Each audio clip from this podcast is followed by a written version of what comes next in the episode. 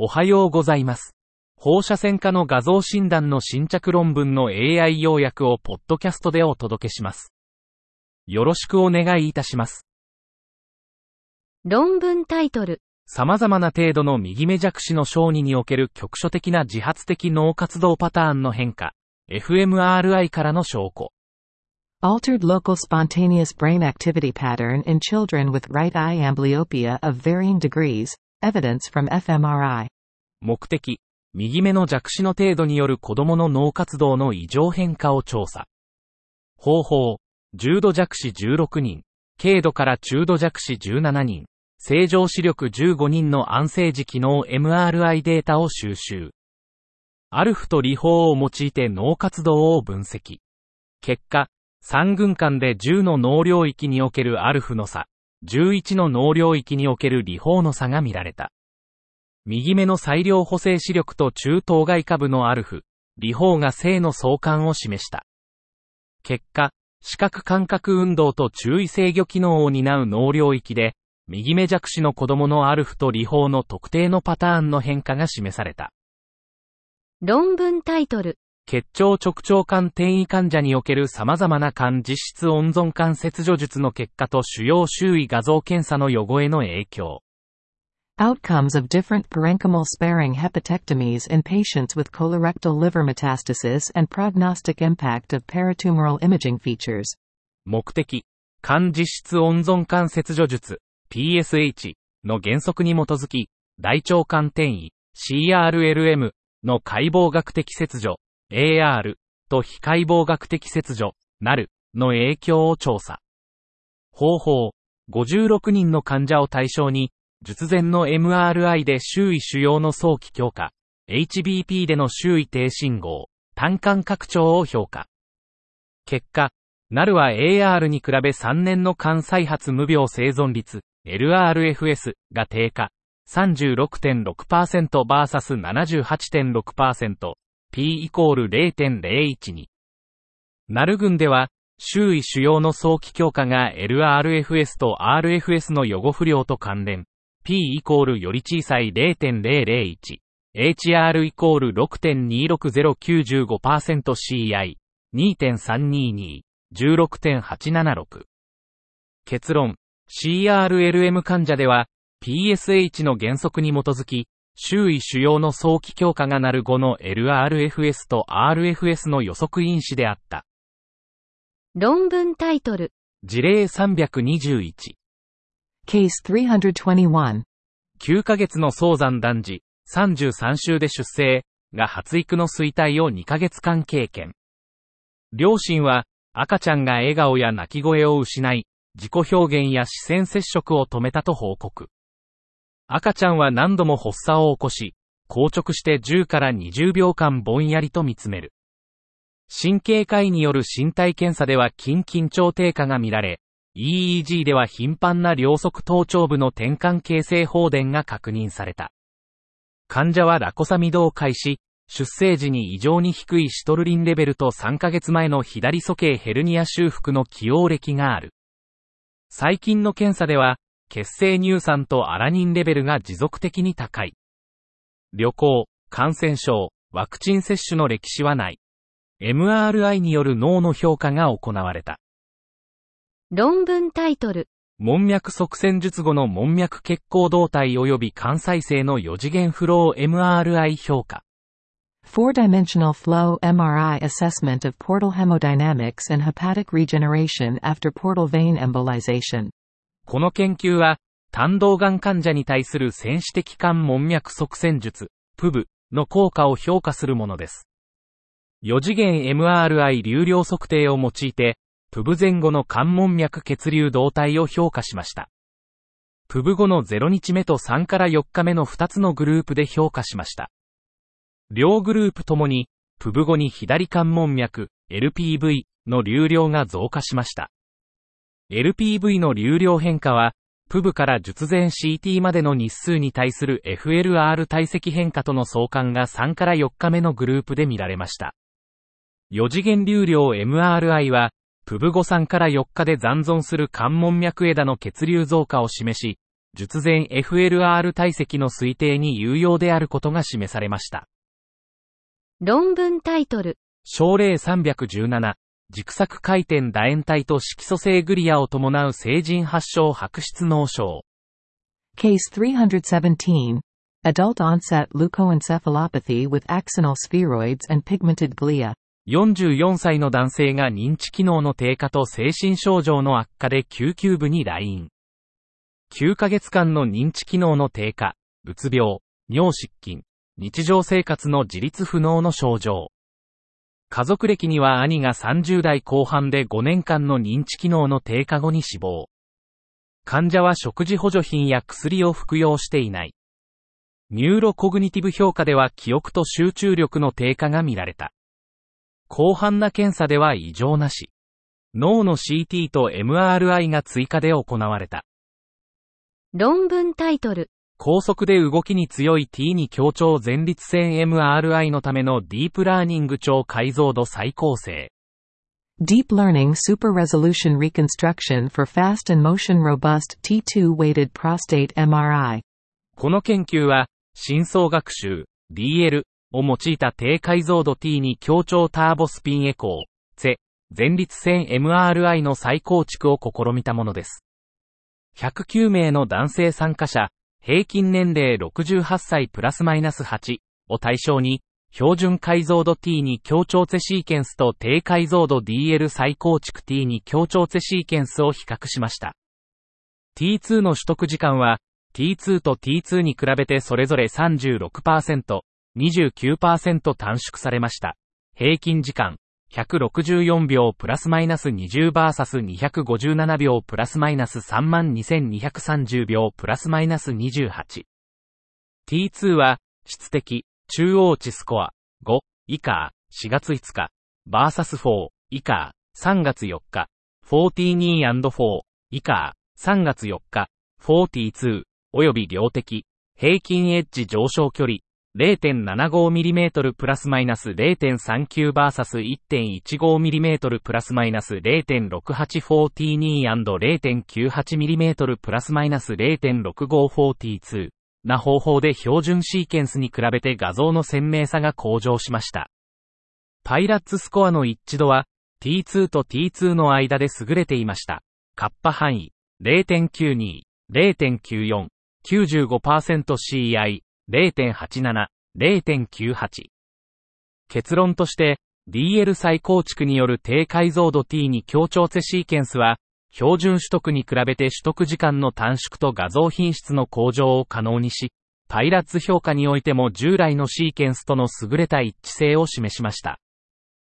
論文タイトル、AI に関する臨床研究の出版物を評価するための放射線科医のためのガイド。私たちのやり方。Radiologist Guide to Evaluating Publications of Clinical Research on AI. How we do it. AI 研究の評価は放射線科医にとって重要なスキルとなっています。AI 研究の有効性、再現性、臨床適用性を評価するために必要です。本報告は AI を含む臨床研究論文を評価するためのガイドです。研究目的、AI の機能と臨床文脈、訓練データ、データ前処理、AI モデリング技術、テストデータ、AI の性能、AI の有用性と価値、AI の解釈可能性、コード共有の10項目をチェックすることが推奨されます。論文タイトル、MRI で完全に自動化された方法を使用して定量化された背景の実質増強と乳がんの確率の関連性、イマジン研究。Association of breast cancer odds with background parenchymal enhancement quantified using a fully automated method at MRI. The Imagine study. 乳房 MRI における背景組織強調、BPE は、乳がんリスク増加と関連しています。2010年から2017年までの米国3センターでの研究に536例の乳がん患者と940例の非がん患者が含まれました。BPE の範囲は、BI ラッツ BPE と性の関連がありました。イコール0.54セミコロンより小さい001。高 BPE 範囲、範囲、50.7%-97.3% は、乳がんのオッズ比、OR が1.74、95%CI、1.23、2.46で増加しました。この関連性は、閉経前と閉経後の女性で同様でした。OR、それぞれ1.75と1.83。乳房 MRI で客観的に測定された BPE は、閉経前と閉経後の女性の乳がんオッズを増加させることと関連しています。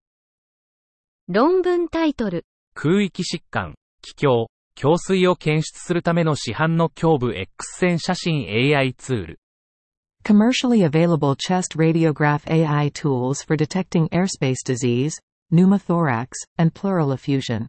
本研究は、4つの商用 AI ツールの診断精度を評価したもので、対象は2020年1月にデンマークの4つの病院で胸部 X 線検査を受けた成人患者2040人、中央値年齢72歳、女性1033人でした。AI ツールは空気質疾患、気境、胸水の検出において、受信者操作特性曲線化面積が0.83-0.88、0.89-0.97、0.94から0.97という結果を示しました。感度は空気質疾患で 72%-91%、気境で 63%-90%、胸水で 62%-95% でした。しかし、小さな病変や複数の病変が存在する場合、AI の性能は低下しました。現行の AI ツールは、胸部 X 線写真における空気質疾患、気境、胸水の検出において中程度から高い感度を示しましたが、放射線報告書よりも偽陽性の結果が多く出ました。論文タイトル。 Cor triatriatum sinistrum。 Cor triatriatum sinistrum。アブストラクトが提供されていませんでした。論文タイトル。脊椎前空の滑膜肉腫は悪性神経原性新生物を模倣する可能性があります。症例報告と文献レビュー。Synovial sarcoma in the prevertebral space can mimic malignant neurogenic neoplasm. Case report and literature review. 滑膜肉腫は、予後が悪い希少な悪性腫瘍で、全世界の原発性南部腫瘍の約 5%-10% を占めます。通常、青少年や若者に影響を及ぼし、主に下肢の関節近くに現れます。本研究では、この腫瘍が椎間全部空間にも影響を及ぼすことを示しました。32歳の男性患者が、上肢の感覚麻痺の2ヶ月の病歴と、1ヶ月の首の腫れを訴えて外来を受診しました。画像診断では、大きくて養生の異質な塊が見つかり、異質な強化を示しました。しかし、組織病理学的検査では滑膜肉腫を示唆しました。この記事では、この病状の臨床的、病理学的、放射線学的特徴について包括的にレビューしました。論文タイトル11歳の男児における再発性の急性尿閉を伴う尿道結石、症例報告。Urethral calculus with a recurrent acute urinary retention in a male child aged 11 years, a case report. 尿路結石は尿路全体に存在する石で、大人に多く、子供では稀です。子供では、病歴が特異的ではなく、診断は除外によって行われます。尿道結石の管理は、場所、大きさ、関連する尿道病理、利用可能なリソースによります。尿道結石は、急性尿閉、尿道出血、または痛みを引き起こすと緊急事態となります。11歳の男性で、尿道結石による尿閉の3回のエピソードがありました。子供の尿道結石は、世界的に大人よりも頻度が低いです。尿道結石は、尿道内で形成されるか、上部尿路から移動します。緊急の尿路変更と最小限の尿道トラウマでの結石の除去が推奨されます。論文タイトル。内視強敵スリーブ異形成術後の肝脳用、症例報告。Liver abscess after endoscopic sleeve gastroplasty, a case report. 内視強敵スリーブ異形成術は、肥満治療のための最小侵襲手術です。一般的に安全で、大きな副作用は患者の3%まで発生します。胃漏出による周囲農用は潜在的な合併症です。内視強敵スリーブ胃形成術後の肝農用は報告されていません。我々は、内視強敵スリーブ胃形成術後2週間で肝農用を発症した患者の症例を報告します。患者は静脈内抗生物質の投与と内視強敵肺脳により改善しました。論文タイトルコントロール不良の糖尿病患者における肺結核と無コール症の同時感染、症例報告。Co-infection of pulmonary tuberculosis and mucormycosis in a patient with poor controlled diabetes mellitus, a case report. 肺ばい菌症と結核の同時感染は、免疫力が低下した患者にとって難しい状況です。60歳の糖尿病患者が咳と痰を伴う声の変調を発症しました。画像診断で差肺に空洞病変と固まり、左主気管の狭窄が確認されました。ブロンコスコピーで気管支重核老孔と海の排出が確認されました。PCR 検査で結核とばい菌症の同時感染が確認されました。患者は適切な治療を開始し、症状が改善しました。この同時感染の予後は悪いため、早期診断と治療が重要です。高リスク患者の早期発見と包括的なスクリーニングが必要です。論文タイトル。骨転移性疾患を示唆する溶解性骨格病変として現れるハッシュ性クリプトコッカス感染症。Disseminated cryptococcus infection presenting as lytic skeletal lesions suggesting bony metastatic disease. 76歳の男性が左膝全部の痛みで診察、サルコイドーシスと診断。左下肢の初期画像では、大腿骨中央円位部と頸骨筋位部に腰骨性病変が見られた。MRI では、骨髄浮腫、皮質破壊、室外腱への侵食を伴う頸骨筋位部の積極的な病変が示された。FDG ペット、CT スキャンでは、左大腿骨中央円位部と左頸骨筋位部の腰骨性病変、及び拡散性リンパ節症が見られた。肺結節の存在に基づき、肺がんの転移と推定された。しかし、手術中に両病変から膿が見つかり、培養からクリプトコッカスネフォーマンズが検出された。